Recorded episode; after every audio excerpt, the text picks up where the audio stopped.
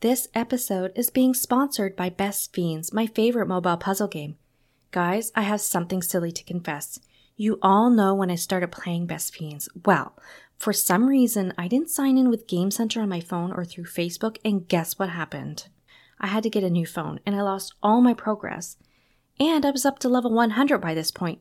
So, naturally, this time I connected it with Facebook, which turned out to be a great decision because I was able to get gifts and energy from my friends. I'm so thankful that Best Fiends updates the game monthly with new levels and events, so it never gets old. So replaying those first 100 levels almost felt new, and I got a few different characters along the way, which you use strategically for each level. My favorite so far is Vega, a cute little firefly. My life has been so hectic lately, and Best Fiends has become an essential wind down for me when things start to feel chaotic. There's nothing better to combat lizard brain than solving puzzles, especially when they're visually appealing and have a cute storyline. I'm happy to say I'm already at level 285 and ahead of 8 of my friends. If you want to play Best Fiends with me, my friends code is 1699216. That's 1699216. We can exchange gifts and compare progress. So engage your brain with fun puzzles and collect tons of cute characters. Trust me, with over 100 million downloads, this 5 star rated mobile puzzle game is a must play. Download Best Fiends free on the Apple App Store or Google Play. That's friends without the R, Best Fiends. This podcast is part of the Big Heads Media Podcast Network. Go to bigheadsmedia.com for more great podcasts. This episode contains explicit and adult content. Listener discretion is advised.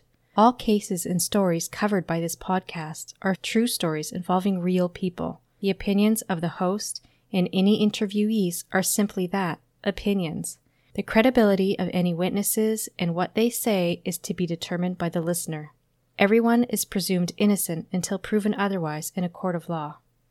Sunday was a day spent amongst friends and family on the beautiful island of Anguilla for 37 year olds Casey MacPherson Pomeroy and Caleb Guillory. But by 10 p.m., Caleb would be dead and Casey would be rushed to the hospital, dying shortly after arrival. The events that took place following the deaths of both men led to many unanswered questions suspicion, allegations of corruption and deceit, a requested coronial inquest, and the hiring of a private investigator. This is episode 24 Death in Paradise Casey and Caleb's Story. And this is your host, Genevieve Germain. Thank you.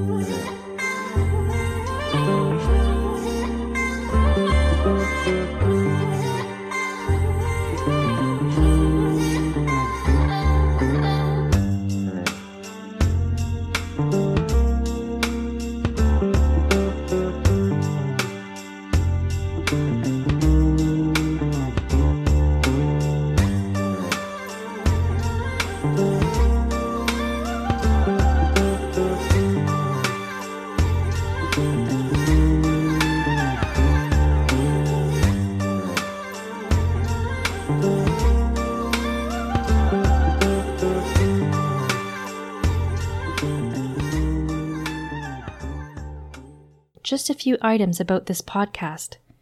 True Crime Real Time is a bi weekly podcast covering missing persons and unsolved murders.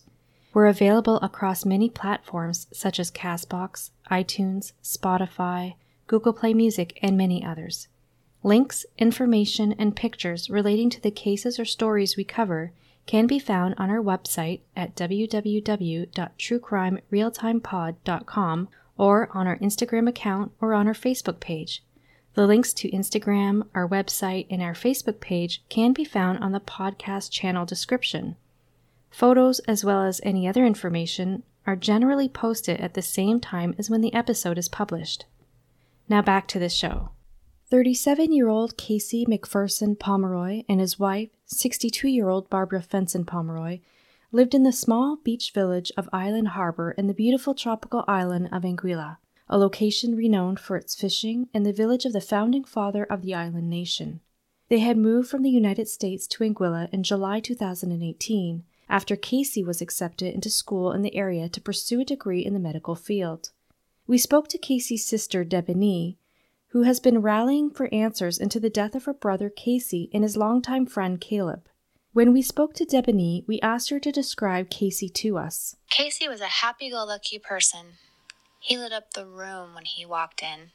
He was always in a good mood and always looking for a fun time. He always made whatever situation fun, even if the situation was not great. He was always a positive person. And everyone that came in contact with him would say the same thing.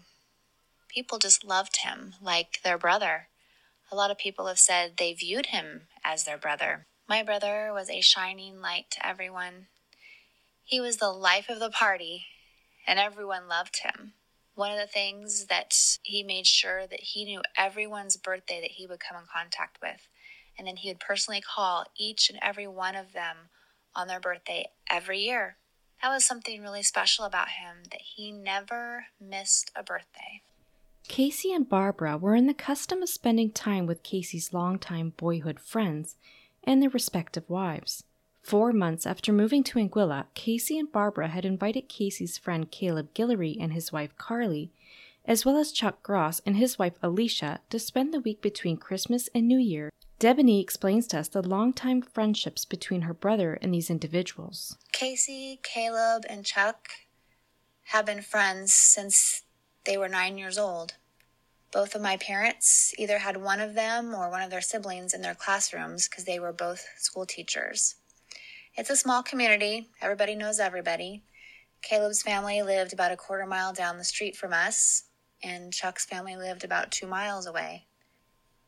I remember these three always hanging out together. Chuck and his wife still live in this small town because they're engaged in a family business with Chuck's family. Whenever Casey and his wife and Caleb and his wife would come into town, they would all get together. Or they've been known to take trips all together because they're just really good friends. Casey and Barbara living in the Caribbean, they invited people to come and stay with them. So that's what these other two couples were doing. They went down to visit them for the week between Christmas and New Year's. Before the day ended on December 30th, 2018, after a day with close friends at the home of Casey and Barbara Pomeroy, 37 year olds Casey MacPherson Pomeroy and longtime friend Caleb Guillory lost their lives. Initial statements indicated that the party of six returned from a local beach bar just two to three minutes' walk from Casey and Barbara's apartment shortly after 9 p.m., only to realize that Casey had forgotten his shoes. Casey and Caleb then left the apartment to retrieve Casey's shoes, but shortly after returning to the apartment, Caleb collapsed onto the living room floor, hitting his head, and had then stopped breathing. At 9:49 p.m., Alicia Gross, one of the 6 people present, rushed to a neighbor's residence to make the emergency call to the police. She had stated to the Royal Anguillan Police that her friend was not breathing and that they needed an ambulance. The EMS and members of the Anguillan police force would arrive approximately 15 minutes later at around 10:05 p.m. Upon arrival, Caleb Guillory was found motionless, laying on his back on the living room floor of the spacious two-bed, two-bath apartment. His right eye was swollen and was black and blue in color. He was pronounced dead on scene by a medical practitioner. Shortly after EMS and law enforcement arrived at the apartment, Casey MacPherson Pomeroy suffered a seizure in the bedroom and was subsequently rushed to the Princess Alexandria Hospital. Casey would pass away shortly after arriving at the hospital, roughly 15 minutes after having the initial seizure. Debony has explained to us the initial details of the events of that night, as well as some additional changes in the story that has been told. The story that we were originally given was that they were all at a beach bar and were walking home, and Casey and Caleb went back to the beach bar to look for Casey's shoes. When they came back to the apartment, is when Caleb collapsed on the floor and they called emergency services. By the time emergency services arrived, Caleb had died and Casey started having seizures. Emergency services had taken Casey to the hospital where he later died. This story was given to us by the four witnesses when they returned home from Anguilla. The story has now changed, and Barbara supposedly was sharing a drink with Caleb and Casey when they went back to the beach bar and had set their drink down, and that she was also poisoned because she got sick when they returned back to the apartment and began throwing up in the bathroom, and claims she was poisoned as well. None of this makes any sense. The story keeps changing. The story has changed and keeps changing. All those present in the apartment that evening were Casey, his wife Barbara, Caleb and his wife Carly, and Chuck and his wife Alicia. Caleb was pronounced dead on scene, and Casey immediately transported via ambulance to the hospital. Law enforcement indicates that the other four individuals, Barbara, Carly, Chuck, and Alicia, appeared absent minded and therefore taken to the Princess Alexandria Hospital for a wellness check. The report from law enforcement does not indicate any illness or symptoms of any other individual present that evening. Casey would die shortly after arriving at the hospital, despite the medical staff's best efforts. All four survivors were released back into police custody after initial medical tests and wellness checks were completed. They were brought back to the police station and held in custody. Meanwhile, while on scene at Casey and Barbara's apartment, the police observed what appeared to be illegal substances inside the living room of the apartment. A preliminary search was completed and items collected as exhibits. Based on what was recovered, a search warrant was issued, and additional items were collected and handed over.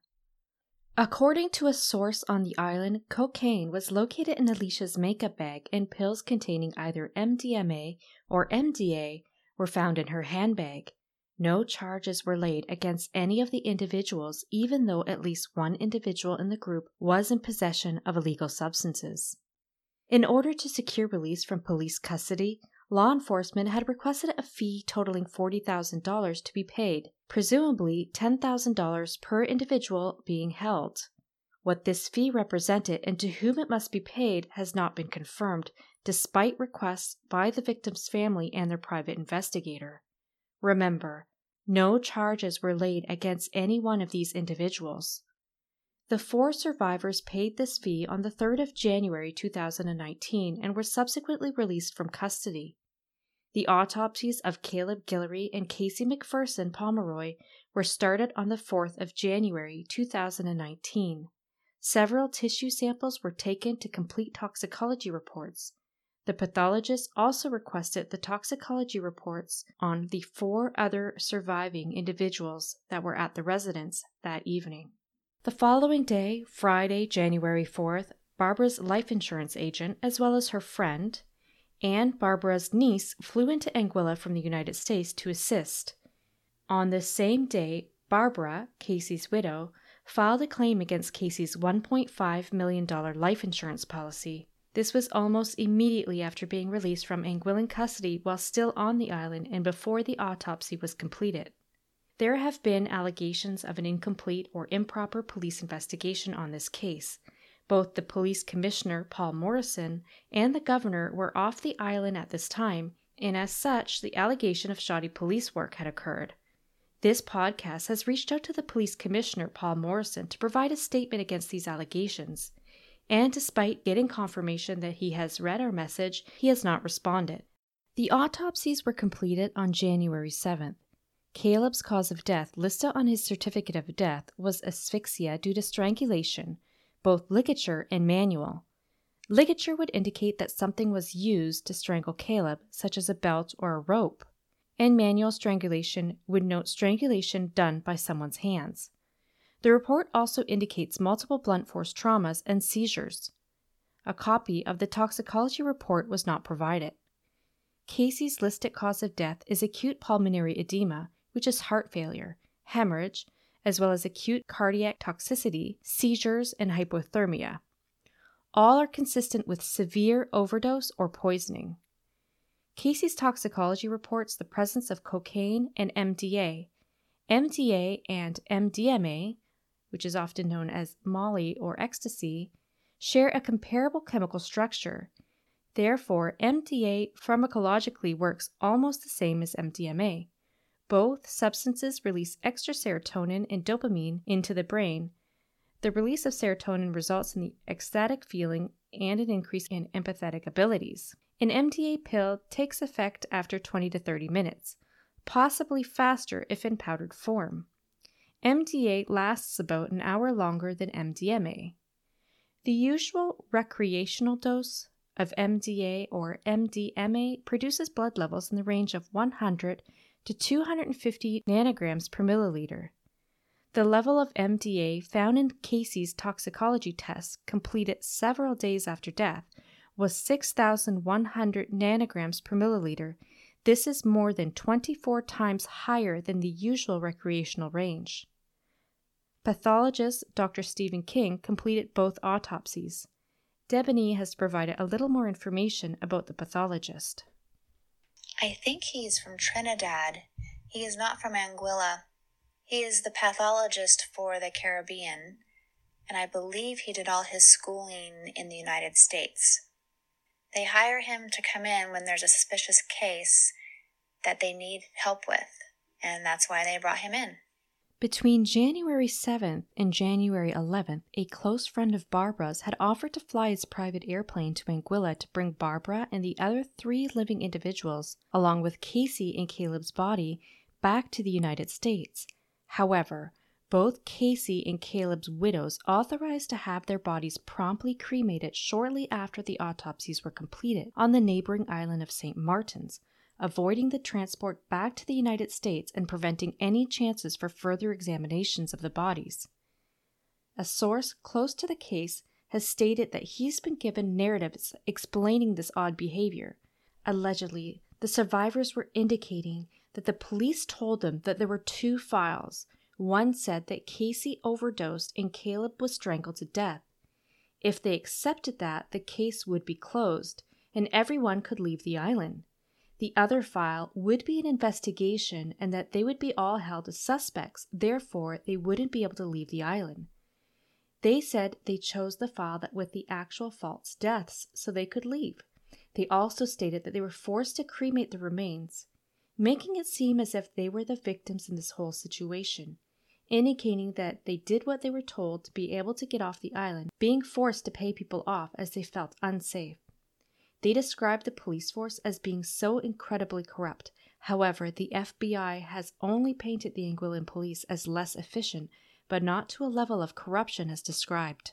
This podcast has reached out to the Anguillan Police Commissioner Paul Morrison and asked why the four individuals in question, or at least the one in particular, were not charged with the possession of cocaine.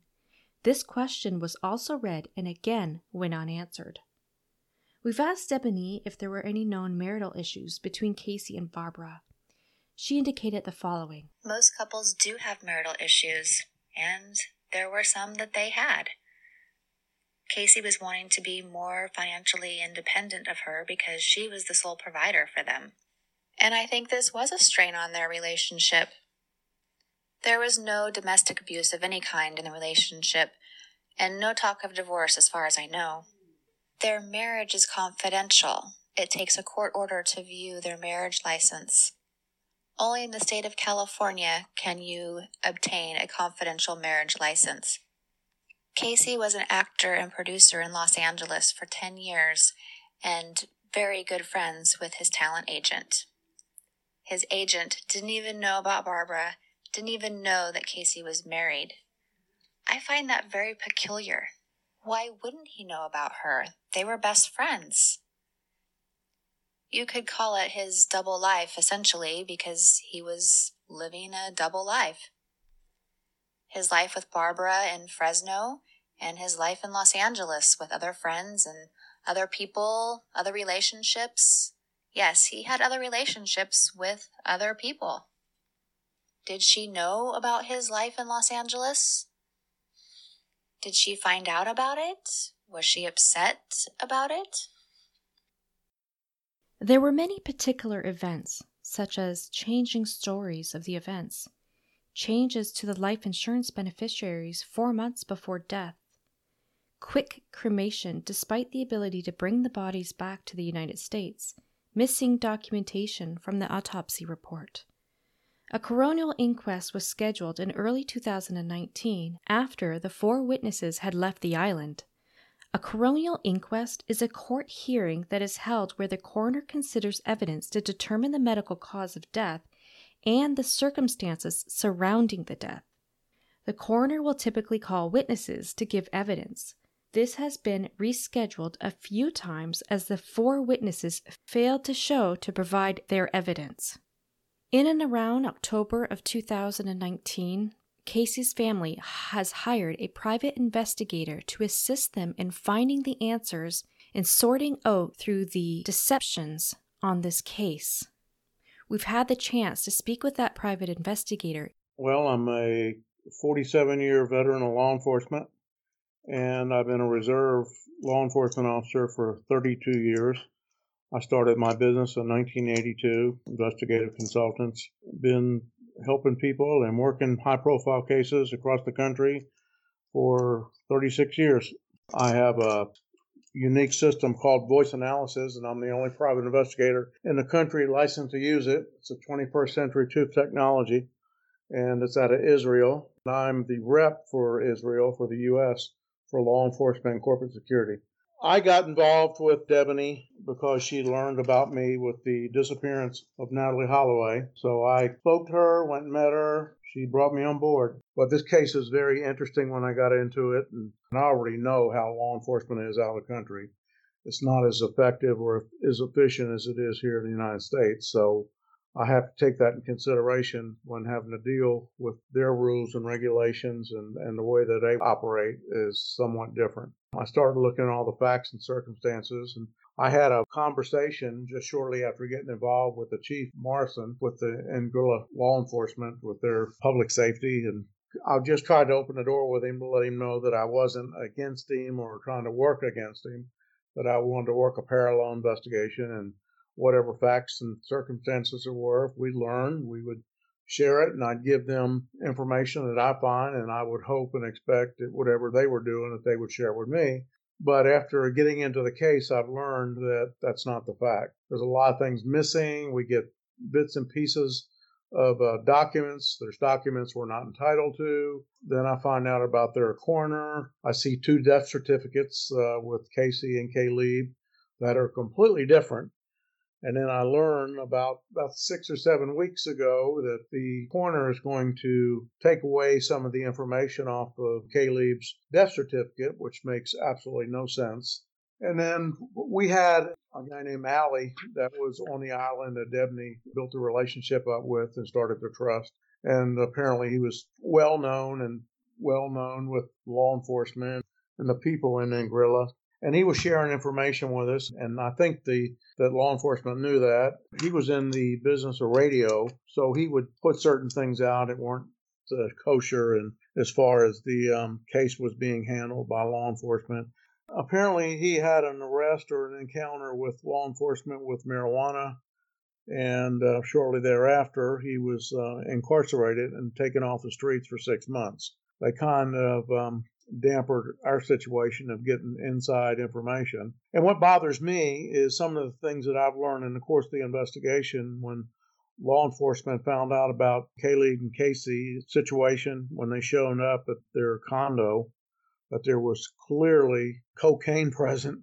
And not only that, cocaine established in both of their systems when the autopsy was done, but nobody was arrested. The other four survivors, they were taken into custody and shortly after that released on $40,000 something.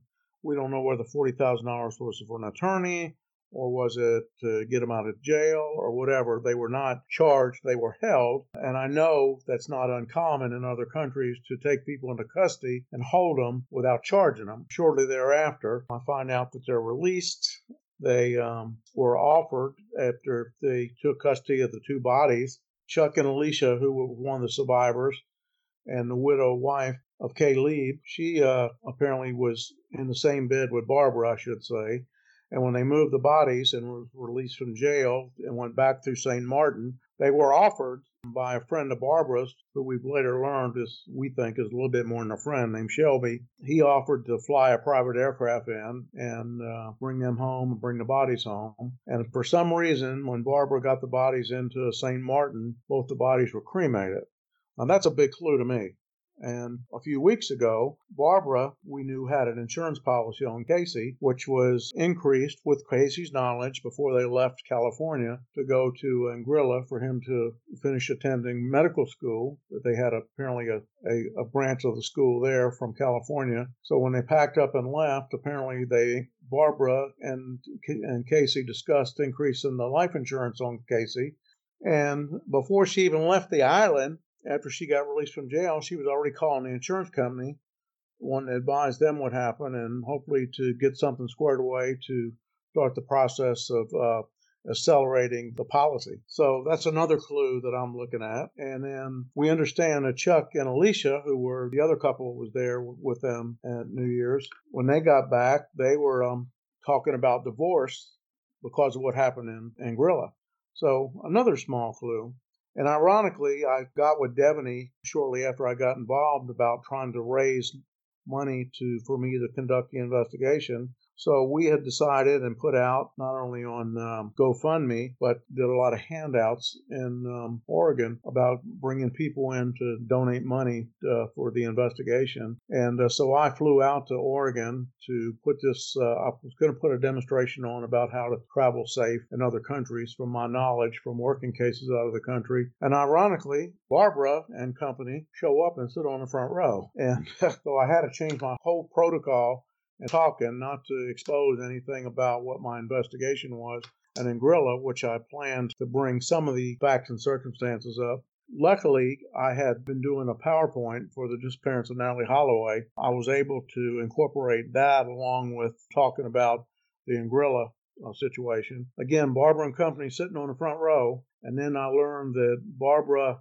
was going to around to Debony's family with the insurance policy shortly after that, trying to explain to them that it was all valid. And then shortly after that, she was out along with Chuck and Alicia talking about me, saying that I was arrested for fraud somewhere either in Alabama or Georgia, which is totally false. Just trying to, I guess, cover her trails and her from from what they know, what I know is transpired already, which is not in their favor. The insurance company apparently hired a, an investigator on the island and has been conducting an investigation into Barbara and the facts and circumstances which occurred on New Year's weekend um, a year ago. And at this point, I don't know what the result of their investigation is or was. I know Barbara has, in the last three months, filed a lawsuit against the insurance company in federal court which is kind of interesting. And it's probably really, I guess, provoked Debony because she's a defendant and directly into the case right now. But it's a good thing because um, apparently Barbara's given a deposition in the course of this federal case and she's locked herself in to certain things. So she can't change her story. Which is good because if she does, she's going to get impeached. I think it's maybe a good thing that there's a lawsuit pending out there. And I think it's probably going to filter up where Debony may end up having a, a wrongful death case against Barbara uh, in the course of what's transpired. The insurance company obviously can't pay off until there's a inquest, which has been now postponed three times, and the fourth inquest was supposed to transpire yesterday and today, which hasn't because they've not shown up again. So it's going to be real interesting what law enforcement and the coroner's office does in regards going forth with this because there's not going to be an insurance settlement until there's a closure of the case or there's a disposition of the case. And I've got some real problems if they are not involved in anything from some of the evidence that I had really points not in their favor. But if they do go back to a inquest, it may be the fact that they get formally charged with some kind of crime. I am real surprised, and I've brought this up with law enforcement, why they haven't been charged with the cocaine that was present and there were blood tests taken from Chuck, Alicia, and Caleb's widow wife, and Barbara, which we don't know what those results are. But I did talk to the chief of police shortly uh, after I got involved in this case, and one of the things he did bring up was it would be real interesting for you to see what the blood results of Barbara. But at this point in time, the only persons that have those blood results right now of the four survivors is Barbara. So we don't know what they are. There's pages missing out of the autopsy that I'm a little concerned with. We you don't get a whole package.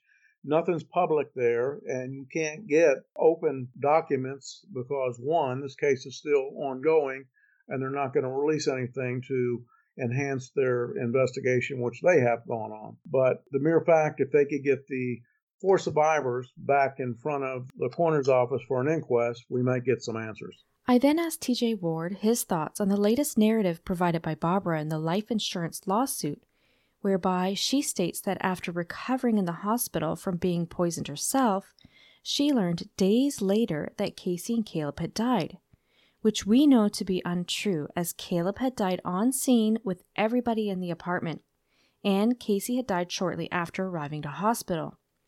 In fact, a member of the family had spoken to her on the 1st of January while in police custody with regards to Casey's death. She was taken to the hospital on behalf of law enforcement. She didn't spend time in the hospital. She went there and there was blood drawn and apparently she got sick and uh, she claims from saying that there was uh, mda in her drink too but the mere fact if she had cocaine in her system and put mda in on top of it she would have been the same disaster as uh, caleb and, and casey. Because if, he, if she would have missed mda with cocaine see this again we don't know what her blood results were and whether she's telling the truth or she's she isn't telling the truth. If there, she took any MDA, as strong as as powerful as MDA is, and mixing it with cocaine, she would have been a victim also. This is the thing I'm telling you about the deposition that she's locked her story in now. So if it changes somewhere along the line, she's going to get impeached. If Debony ends up filing a lawsuit against them, Debony and Casey's father, against her for wrongful death, she's locked herself into some. So if she changes her story again, which is going to be good for them and it'll be good for the insurance company also. I'm a little concerned why the insurance company has released the funds to the courts, which is kind of absurd. And uh, they're relying on the court's decision whether the funds are going to be paid out.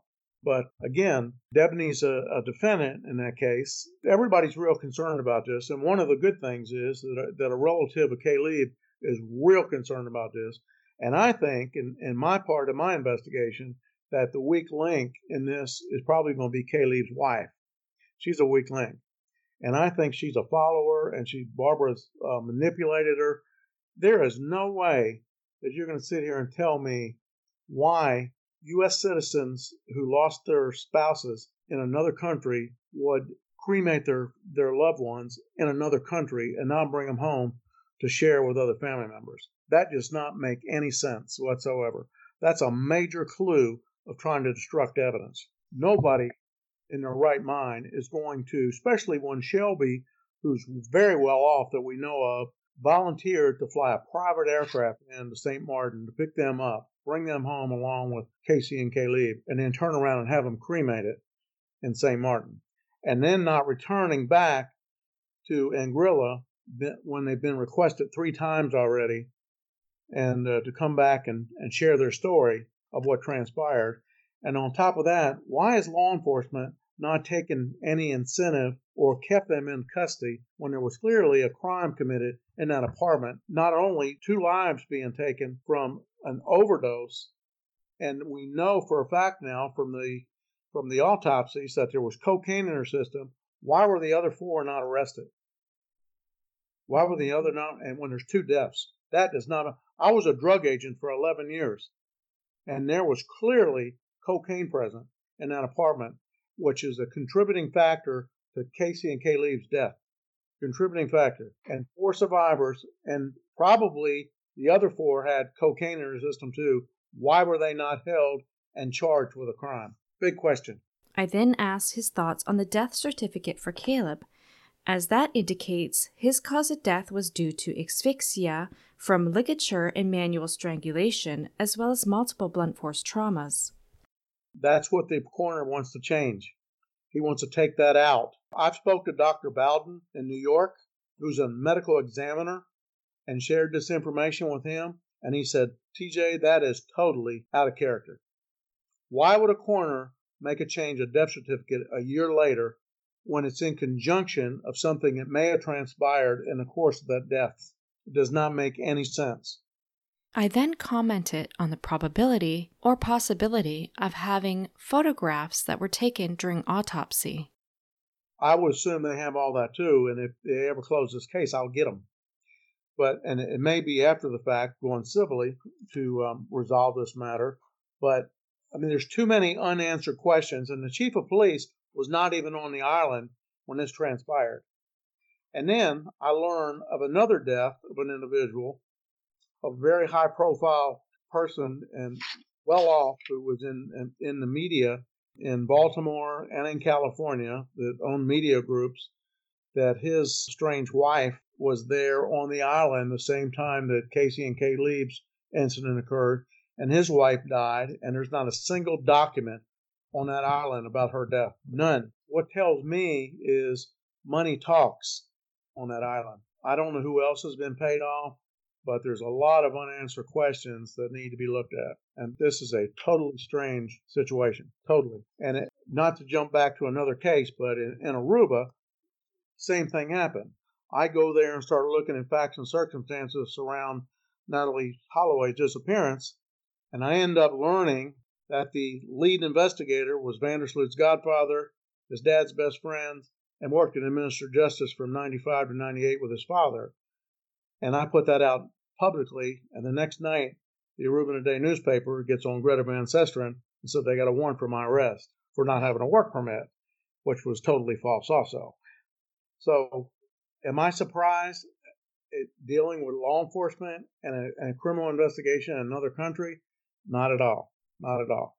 So there, there's still a lot of unanswered questions in this case, and a lot of facts and circumstances that don't mix and and work in a criminal case.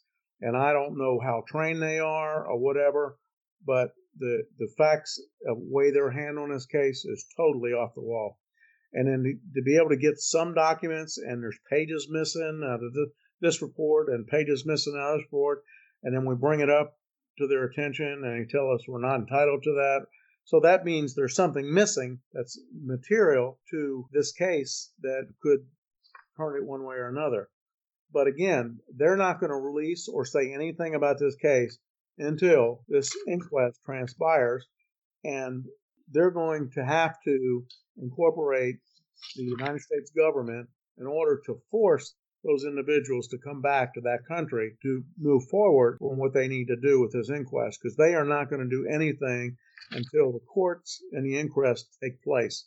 Either it's going to get closed which will be totally off the wall and it won't be fair to the families of the deceased. But again, they have made it clear to us that there's nothing going to be released and nothing going to move forward until this inquest takes place. And today, yesterday and today, would have been the fourth notice that was sent out to their lawyers and to them about returning to the island to testify.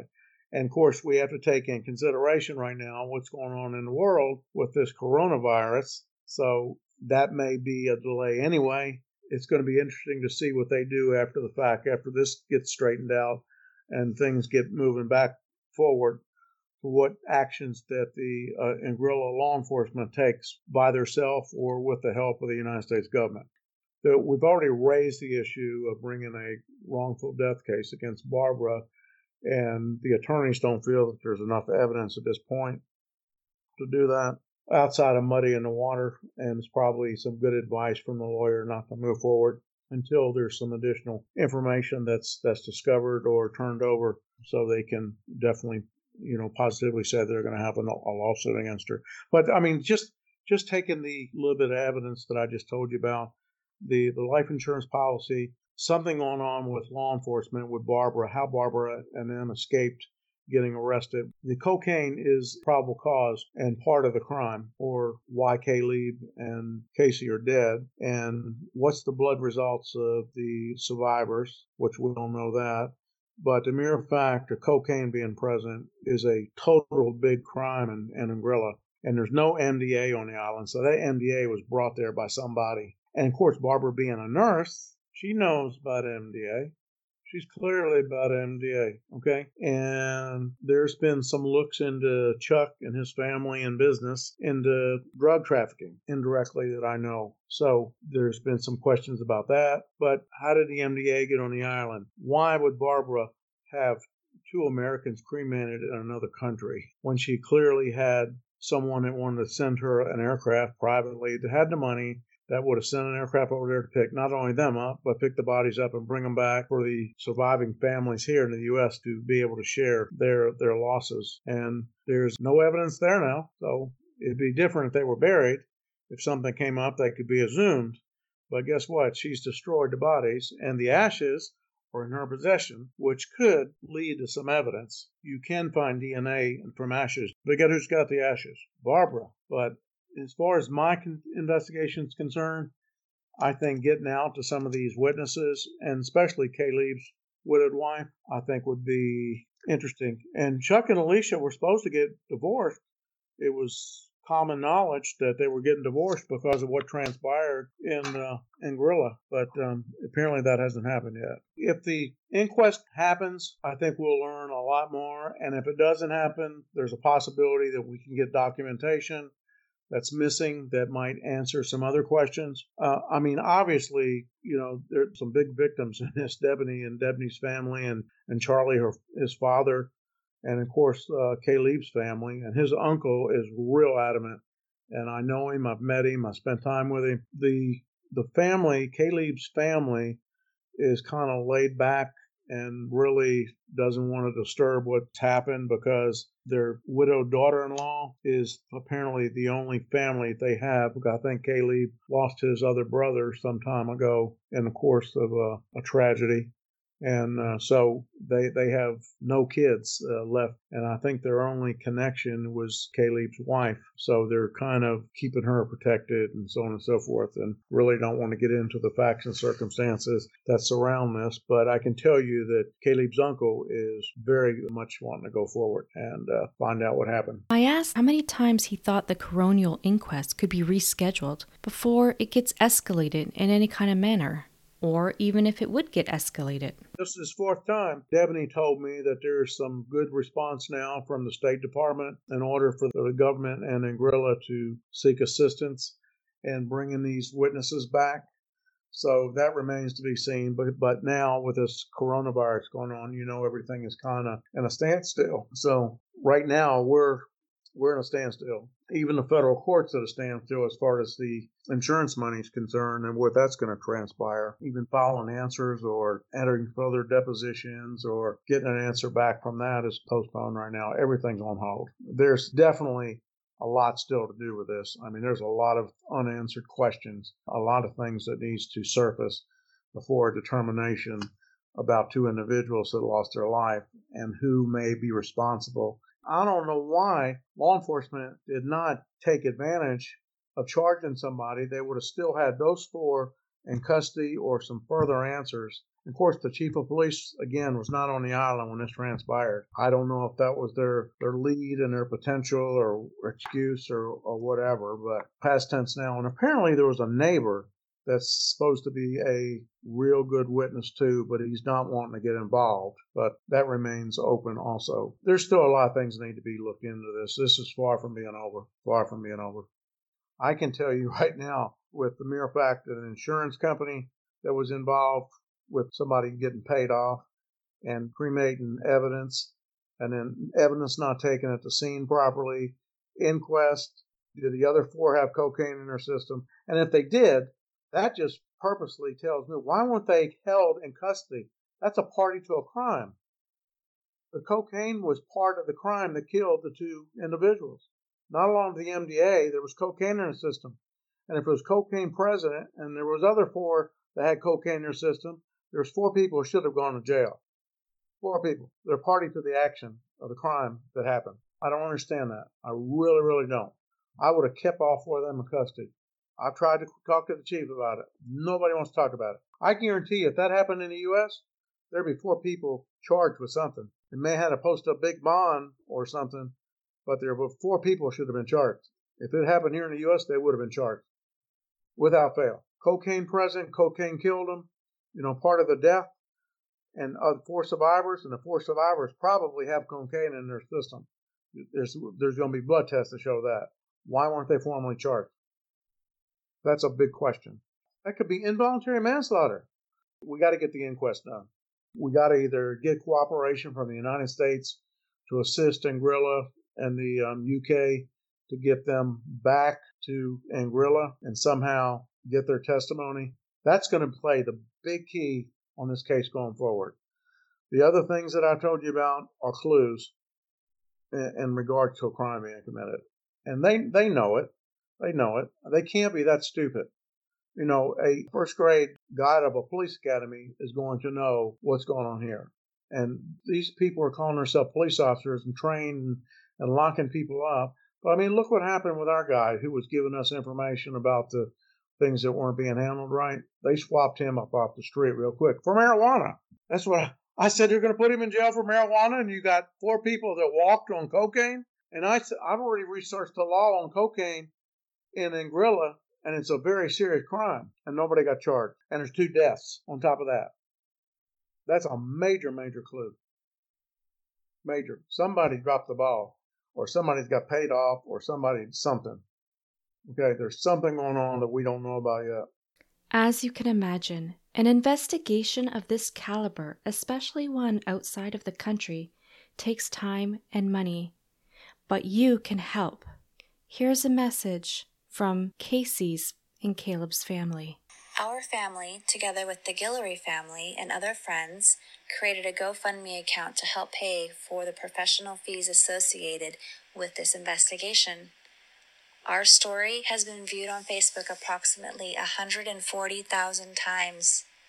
We are asking people to contribute whatever they can. Even a dollar goes a long way. This brings us to the end of today's episode. The links to the GoFundMe page, as well as the private investigator's website, will be included in the show notes. And remember, you can read a copy of the crime article on the True Crime Real Time website at www.truecrimerealtimepod.com. This article should be there within the next two business days. And I hope you'll join me again in two weeks' time as we cover the next case. I want to thank you for listening to this episode of True Crime Real Time. If you've enjoyed this episode, please give us a good rating and leave us a review. This will help our reach and bring more attention to the cases we cover.